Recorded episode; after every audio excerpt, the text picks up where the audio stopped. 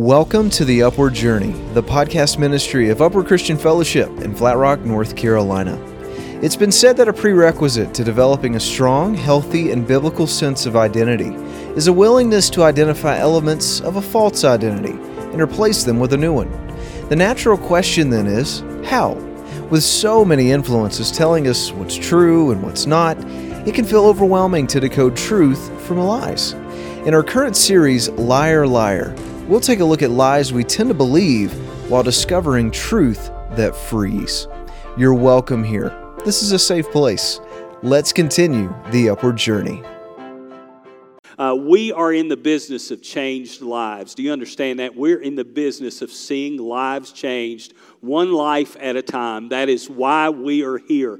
God spoke a word to us some time ago, and it's a powerful word. He told us this He said, You're not called to build a church, you are called to transform a community.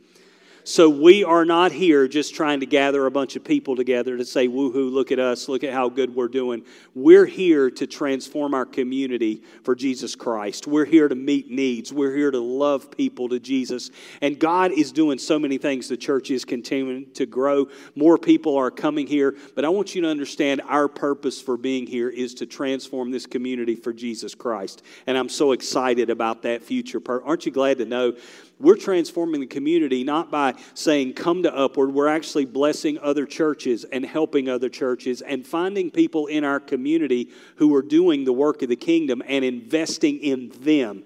And I'm proud to be a part of a place like that. Aren't you? Aren't you excited to be a part of a church that's transforming the community?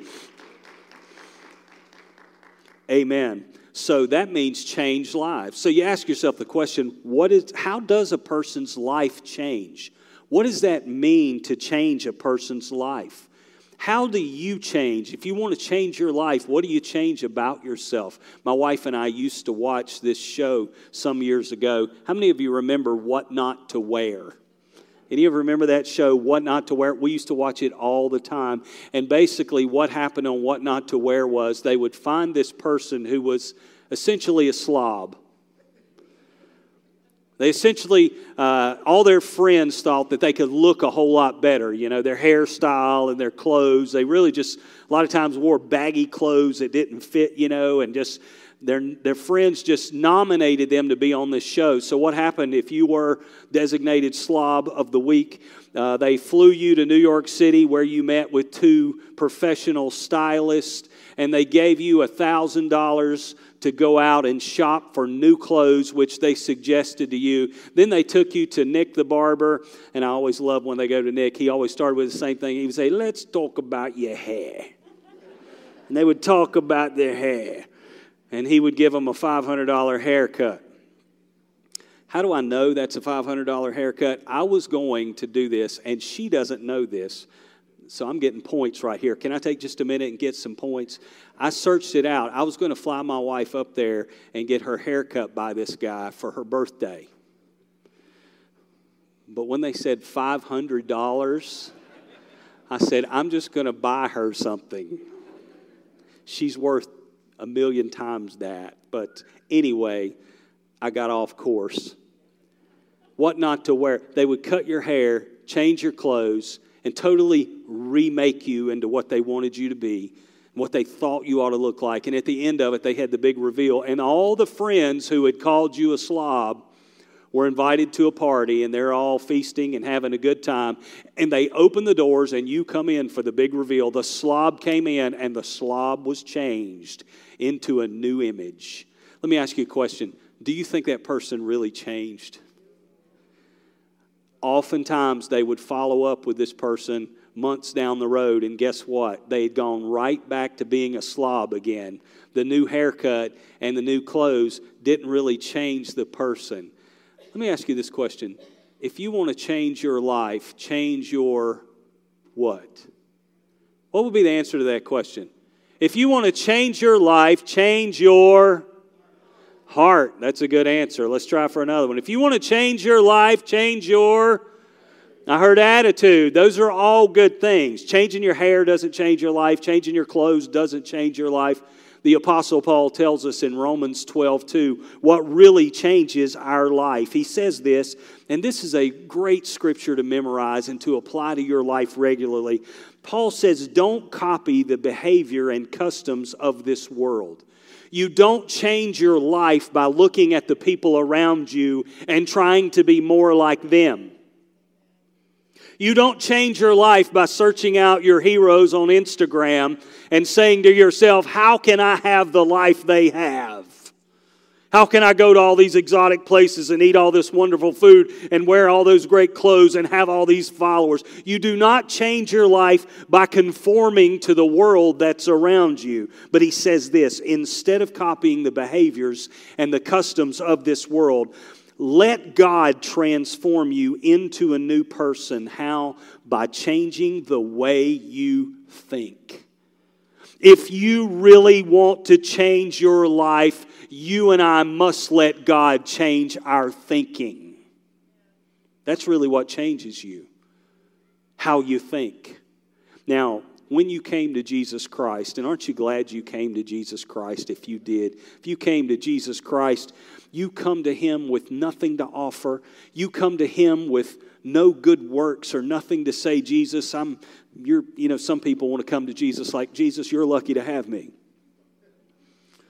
When you really come to Jesus, you come with nothing in your hands. You don't come with anything to offer Him. You simply come to Him and say, Jesus, here's the mess I've made. Here's the failures I brought to life. Jesus, I come to you and I pour my life out before you. And I ask you to take my life and change my life into what you want it to be. And you know, when you do that, He comes into your life.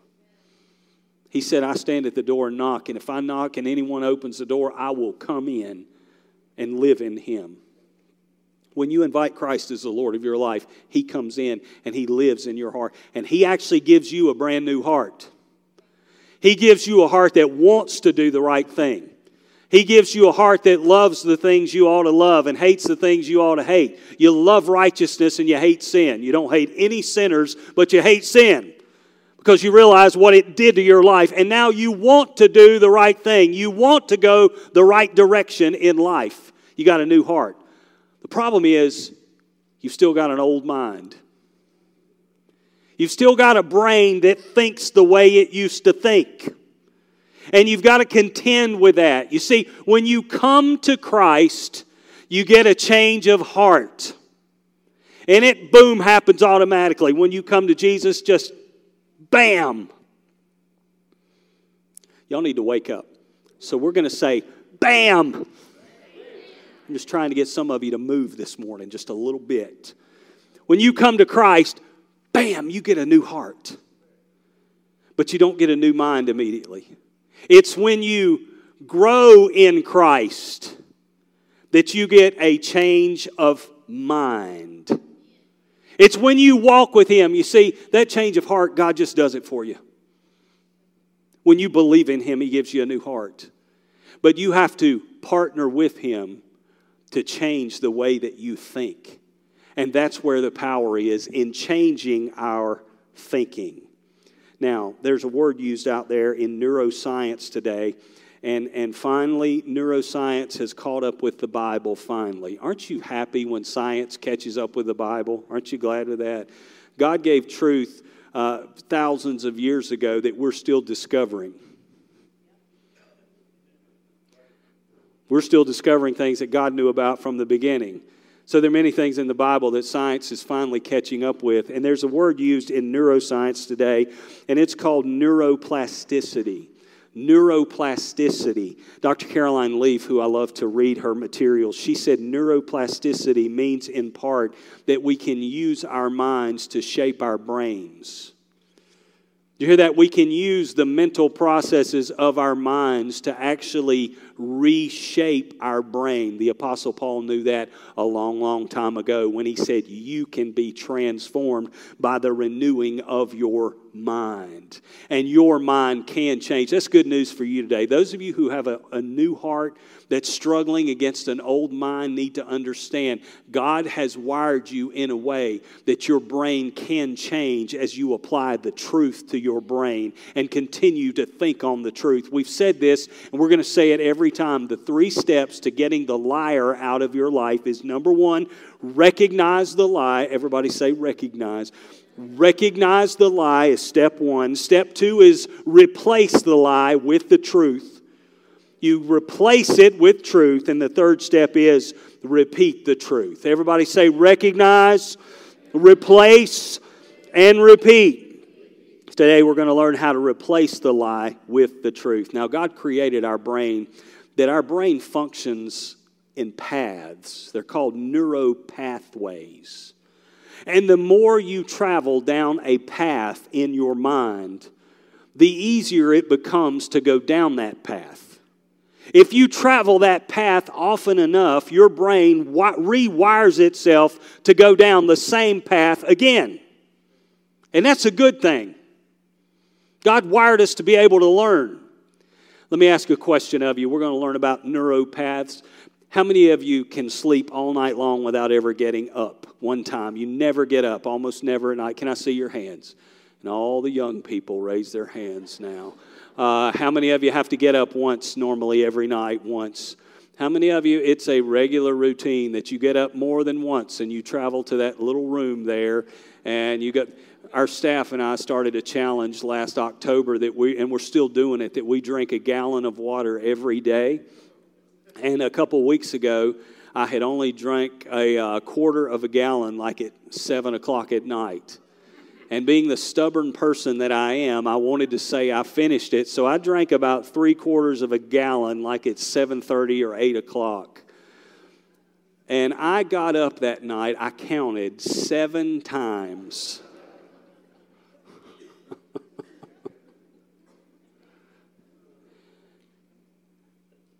My wife and I moved to a new home in uh, July of last year. And the previous home we lived in, we had lived in for 16 years. And we had lived in that house so long, and I had gotten up in the middle of the night so many times that I had developed the ability to get up, go to the bathroom, and get back to bed without really waking up. Any of you have that superpower that you can go to the bathroom and back and not actually come up to consciousness? My feet knew the turns. I didn't have to t- put a light on. But guess what happened? We moved to this new house in July, and now I stumped my toe. Now I still have to turn the light on. Still, and it's been what, nine months since last July, I guess, and we're still, uh, I'm still anyway, having to figure out. I'll wake up. Here's what I'll do I'll wake up, and my brain still thinks I'm in the old house.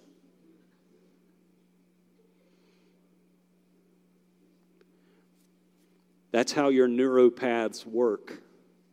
And that's a wonderful thing when you drive down the road, when you started driving, you remember your first attempts to drive and how shaky you were and how you had to watch every minute to drive. And now, today, you can go on a long trip and not even think about it. You want something scary. Have you ever finished a long trip and not even really remembered driving? Because it's almost like you do it mindlessly. That's because of the power of the neuropaths in your brain. If you repeat a habit again and again, it almost becomes mindless. You will go down that path. And that is a wonderful thing, but it can also be a negative in your life. Because if you develop the path in the wrong direction, it will take you to the wrong place. Here's an example. One time I was really worried and stressed in my life. Then I ate a donut. And a donut can solve any problem for at least 15 minutes. Can I get an amen? And the more you eat, it multiplies that solution out a little longer. But there does become a moment when that spiral goes downward and you realize, what have I done? When the sugar goes away. But you see, what happens in our minds is if we get stressed and think donut, and we satisfy that urge with the donut, guess what happens?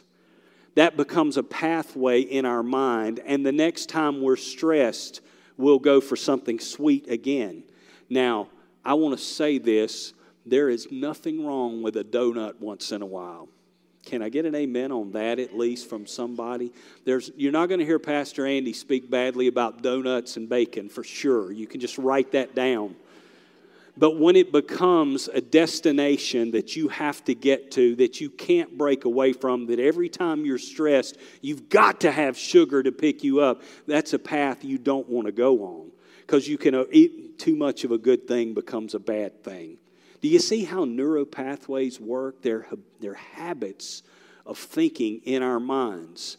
And they take us to the same place over and over again. And the more you go to that place, the more it will be easy to go back to that place again. Here's the good news we can actively participate with God in renewing our minds. Neuroplasticity says that the neural pathways in your mind can be redirected to better places. And that's what Paul meant when he said, Let your mind be renewed by God and be transformed by that. Have you ever asked yourself the question, What was I thinking? Anybody in the building ever done anything stupid? Can I see the hands? Anybody ever done anything that's just like level 10 stupid? You know what I'm talking about. Now, how many in the room you could say you've stopped at level 5? Some of you may have stopped at level 5. I've been to level 10 stupid in my life on multiple occasions. And sometimes I look back at my level 10 stupid moments if you're online and you've been to level 10, just put a 10 in the comments so we'll know you're with us right now. Just say, I've been there to 10. I've been to 10 before. Have you ever looked back on your level 10 stupid moments and ask yourself, what was I thinking? That is an awesome question. That's actually one of the best questions you can ask about those level 10 stupid moments because what you were thinking is key to why you did that. And if you will ask yourself, what was I thinking, and discover what was actually going through your mind in that moment, you actually will have a powerful moment when you uncover the lie that you believe that led you to that moment. See, the whole thesis of this series is when you believe a lie, you go into bondage. But when you believe the truth, the truth indeed sets you free.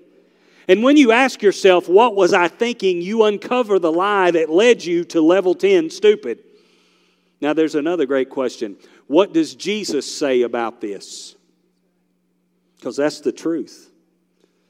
If you're fearful, ask yourself, what does Jesus say about fear? Oh, Always said a lot. There's tons of Bible verses about fear. One of the most common statements in the Bible, again and again, do not fear. If you Google scriptures on fear, you will find hundreds of times God said something about fear, or Jesus said something about fear again and again. So ask yourself, what was I thinking? What's the lie I believe? What does Jesus say this? And then the third powerful question is, who am I going to believe? Am I going to believe the enemy? And I, am I going to believe my own reasoning or am I going to trust in what Jesus says about this situation? You do that, you'll get set free. You got to recognize the lie and you've got to replace the lie with the truth. Now, the greatest example, I believe, of replacing a lie with the truth in the Bible is a man named Jacob. Now, Jacob, if you think your kids are bad, any of you have children that fight? Any of you have children that fight? Yeah, you're out there suffering right now. The kids are fighting. Jacob and his brother Esau were twins, and the Bible said they were fighting before they came out of the womb. Can you imagine that?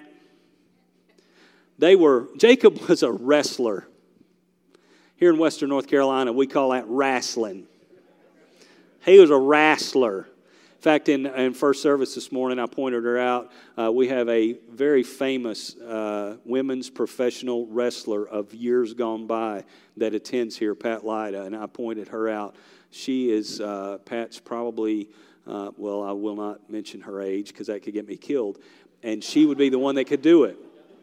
Uh, she still works out every day, and she could body slam any one of our pastoral staff right now. In fact, I keep trying to get her to sneak up on Pastor Greg and body slam him sometimes, and she has not done that yet. Uh, Jacob and Esau were wrestlers, and they were wrestling even in the womb. And here's what happened with Jacob. This is so interesting. Esau was born first, he came out first. And Jacob, his younger brother, actually reached his hand out of the womb and grabbed Esau by the heel. As if he was saying, Get back in here, I want to be the firstborn. Now, the Hebrew parents, they were ruthless in the way they named their children. If they had had a bad day when you were born, they could name you, You Stink Hebrew mothers were terrible about naming their children. I mean, they're in a bad mood. They give you a name that lasts for life. And here's what happens this kid comes out with his hand on his brother's heel, and they name him Jacob, which in Hebrew means heel grabber or deceiver. Imagine what they did to that child.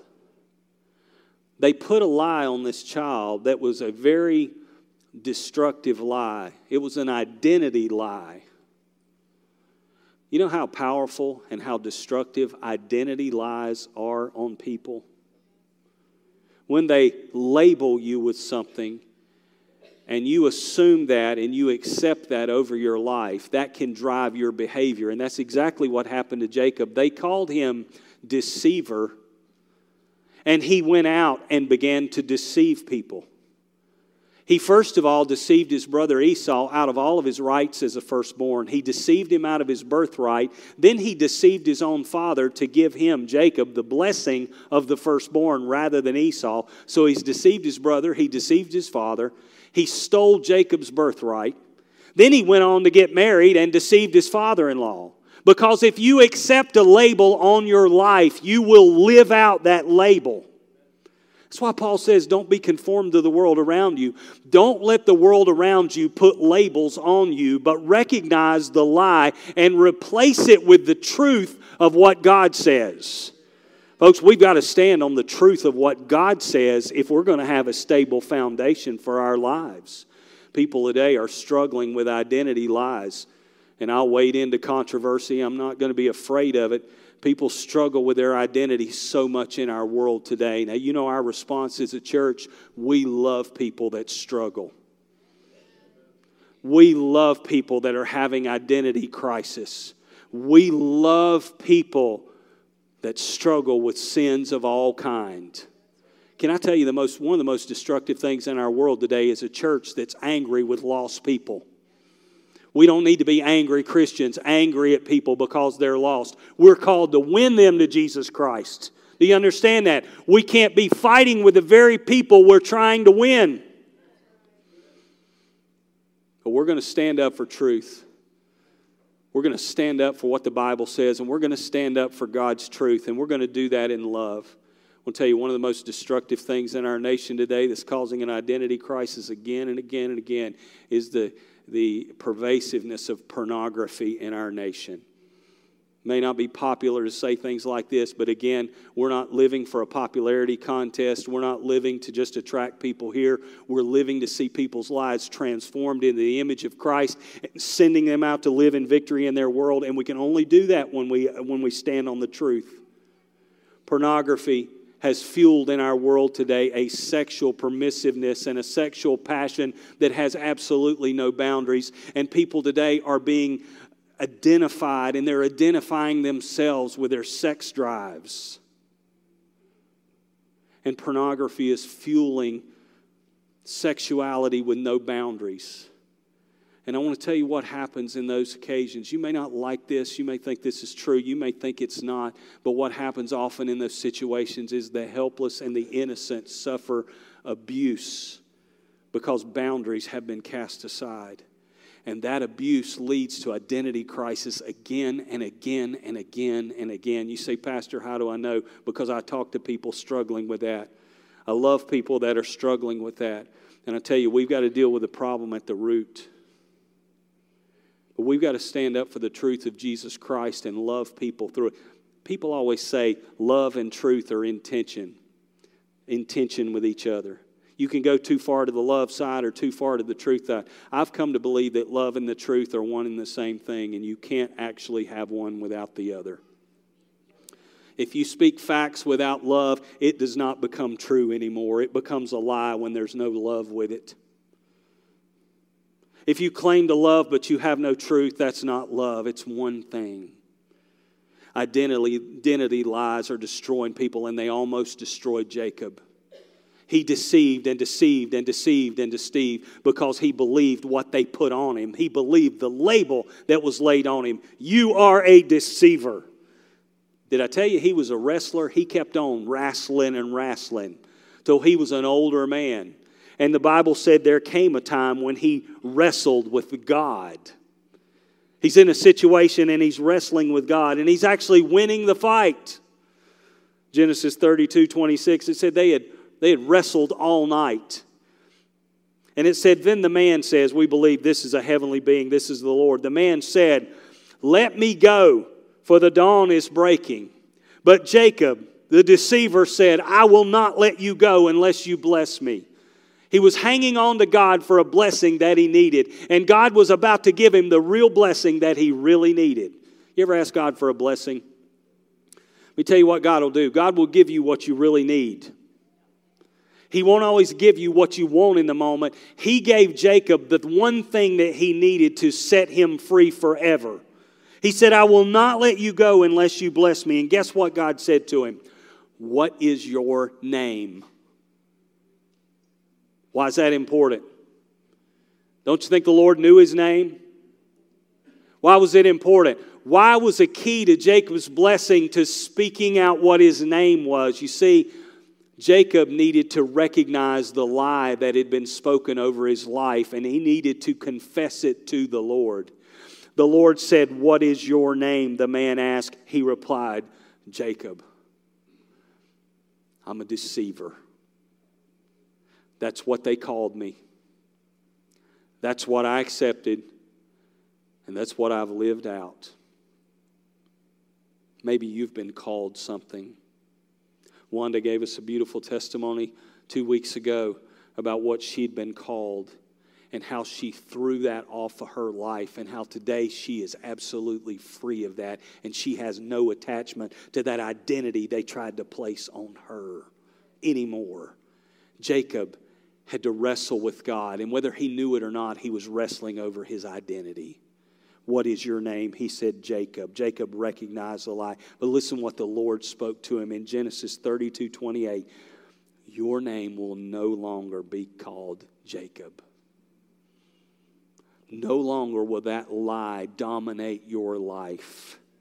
From now on, you will be called Israel because you have fought with God and with men and have won. Israel Last time I checked, that's a pretty big name in history. Last time I checked, that name's on the map today. You can go to a map and you'll see Israel. This young man, even in the womb, carried the identity of the nation on himself. And that's who he really was. Is it any wonder that the enemy attacked him at the place of his identity. Because he never, the enemy never wanted that name Israel out there. That enemy wanted to crush that from the beginning. And God said, You'll never be called Jacob. Your name, your real identity, who you really are, is Israel. Now walk in that. Could God just say that to you this morning? You've believed lies about yourself. You've accepted labels onto your life that people tried to put on you, but that's not what I call you. You see, what they call you doesn't matter. It's what he says about you that's matter, that really matters. He never said those things about you. He never called you a deceiver. He never called you a failure. He never called you a disappointment. He has an identity for you. Amen. Amen. Let's look at a testimony. Wayne is going to give us a testimony of a lie that he believed for just three minutes here. Let's watch Wayne's testimony.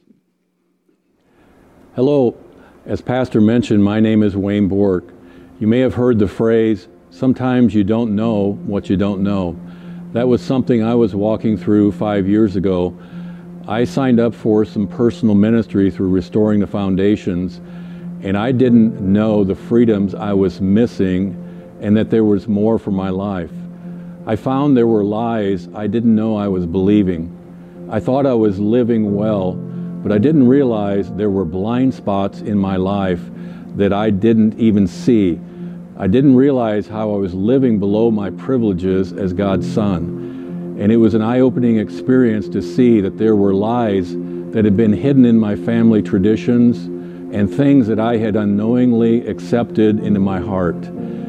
I realize now there are hidden lies I still need to be working on. And that's something I'll do for the remainder of my life as I see those lies and I expose them.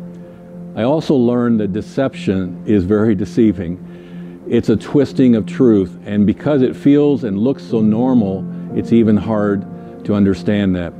A story of a situation where I was believing a lie relates to when I was a young, young man in high school, and I was helping dad with spring planting. And it was a busy time of the year. We were busy in the field, and one morning we had to get up early in order to get to the field before an oncoming rain came. Well, Dad woke me up. He went out to the to the, the field itself, but I fell back asleep, and I didn't make it to the field right away. And we ended up not getting the field planted in the area we needed to prior to the rain. For me, that was a real troubling thing because for the next couple of weeks, I would drive by that part of the field and we couldn't get back in to plant it and it would sit there unfinished. So, as a result of that, I made a vow that I would never let this happen again. I didn't want to disappoint my dad and frustrate him. The enemy worked that into a lie, and he, he told me that if I would work harder, I would be approved and loved more by my dad. It started me on a performance treadmill that I live for a part of my life. And that lie got deeper. It said if I would work harder, God would love me more and trying to make me earn God's love rather than just receiving it. These lies diminished the life and made it more difficult for me to love and to be loved. The good news is God has broken that for me, and once I've seen that, I can now see the pattern that I've had in my life through these life experiences.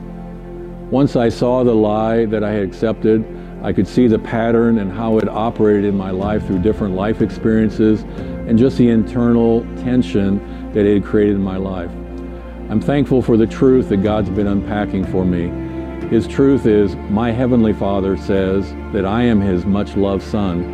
In that relationship, we do life together. He loves me for who I am. He helps me live my best. Sometimes we don't know what we don't know. I am so thankful for those who have helped me see my blind spots to break the lies I've believed and to receive God's truth and freedom. Thank you, Pastor, for the powerful messages and words you've been releasing to help us all break the lies. Thank you. Let's give Wayne appreciation. Thank you, my friend. Later on in Israel's life, his wife Rachel was giving birth to a son. It was to be their last child, for Rachel died uh, during childbirth. And just before, uh, just after her son was born, she realized she was dying, and she decided with her last breath to name him. And she said, said this again, the Hebrew could be ruthless. She said, Call him Ben Oni, which means son of my sorrow. She was going to label that kid for the rest of his life with the thought, I brought my mother sorrow, even death. That's a prominent lie the devil puts on us. My parents were disappointed in me. she was labeling him that with that for the rest of his life. But Israel had experienced that himself. He'd been through it himself. And you know what he did? He stood up and he said, No. He said, You're not going to name my son Ben Oni. Instead, call him Ben Hamim, Benjamin, the son of my right hand. He said, What happened to me is not happening to my boy. And Benjamin went on to become a powerful tribe in Israel. How many of you think he was better off than rather than being labeled child that let down my mother, he could say, I'm my father's right hand man. Amen. The lie was replaced with the truth. Now you say, How do I get the truth? How do you find the truth? How do you know what's true about yourself? I'll tell you how. Here's how you identify a lie. I was giving devotions with our Henderson County Sheriff's Department not long ago. Can we give them a hand? Don't you love our law enforcement? What they do to serve us all the time. Love them. Love them. Amen. I was giving them uh, devotions. I served with them as a chaplain. I was giving them devotions some time ago, and one of them had some counterfeit bills they'd confiscated. And I said, Oh, cool. Let me see it. Would any of you like to see some counterfeit bills? I don't have any on me, but uh, would you like to see? I, I took advantage. I said, Show me some of them. I want to see what a counterfeit looks like. You know what a counterfeit looks like? Just like the real thing. Exactly. Couldn't tell the difference. You know how they spot counterfeits? You know, there are some people who are experts, they can spot counterfeits. And I figured they they studied the ways that counterfeits were actually made and they really studied counterfeits. Exact opposite was true. The way to become an expert in the counterfeit is to become an expert in what the real money looks like. They study the true. The way you're going to be able to spot a lie is by studying the truth. Here's how you're going to get the truth the Bible. Good place to start. Immerse yourself in God's Word. Going to get truth from the Holy Spirit. The Holy Spirit is a person who lives in you who is Jesus in you, who can speak to your heart and show you the truth. The scripture, Jesus said, He will guide you into all truth. Listen for His voice. And then you're going to get the truth from godly friends. Surround yourself with people who aren't afraid to tell you the truth. Don't get people around you who will baby your ego. Get people around you who can speak a corrective word which is necessary. Love the truth. And you can reject the lie and replace it with what's true. Amen. Let's pray. Jesus, thank you for being here today. Thank you for your word today that is real, that is truth, that is life. We receive it today with heads bowed and eyes closed. If you're here in the building today or watching online, you say, Pastor, I'm saying yes to Jesus today. I'm saying yes to Jesus. He can have my life today. I'm saying yes to the forgiveness of sins. I'm inviting Him to be my Lord. I'm going to ask you to do one thing, and I won't embarrass you. Would you lift up your hand now where I can see it? Pastor, I'm saying yes to Jesus. God bless you. Thank you so much. Thank you so much. If you're online, thank you so much for saying yes to Jesus. Amen. We're going to pray right now, but I want to ask one more question before we do. How many would say, Pastor, I'm here? and I believe some lies in my life. And today I want to hear God's voice of truth and I want to replace the lie with the truth today. Can I see your hands right now? See hands all over the building. Let God speak truth cast out those lies with the truth. We want to pray a prayer right now for those saying yes to Christ. Would you pray with me? If you're saying yes to Christ, pray this prayer with us. The church is going to help us pray. Lord Jesus, thank you for loving me. I invite you into my life as my Savior and as my Lord. Forgive my sin. Come into my heart. Live in me. And from this day forward, I'll follow you. Amen. Amen. Congratulations. Love y'all. Oh, we've so enjoyed being together today, haven't we? Haven't we enjoyed hearing from God today and worshiping Him? There's just something good about coming together on the first day of the week and just worshiping Jesus and giving praise to Him. When you give Him praise, it crowds out all the negative, doesn't it? It crowds out all the fear and doubt. I want to bless you this morning. The Bible says, when the enemy comes in like a flood, the Spirit of the Lord raises up a standard against it. The enemy's tried to flood you with lies and flood you with things that simply aren't true.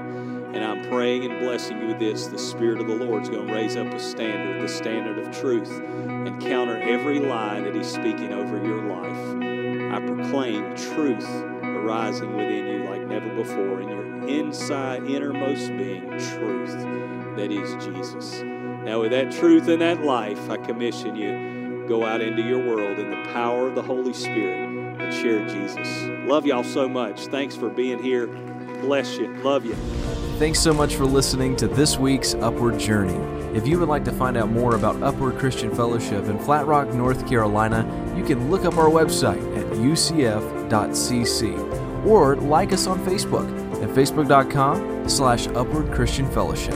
We invite you to join us next week as we continue the Upward Journey.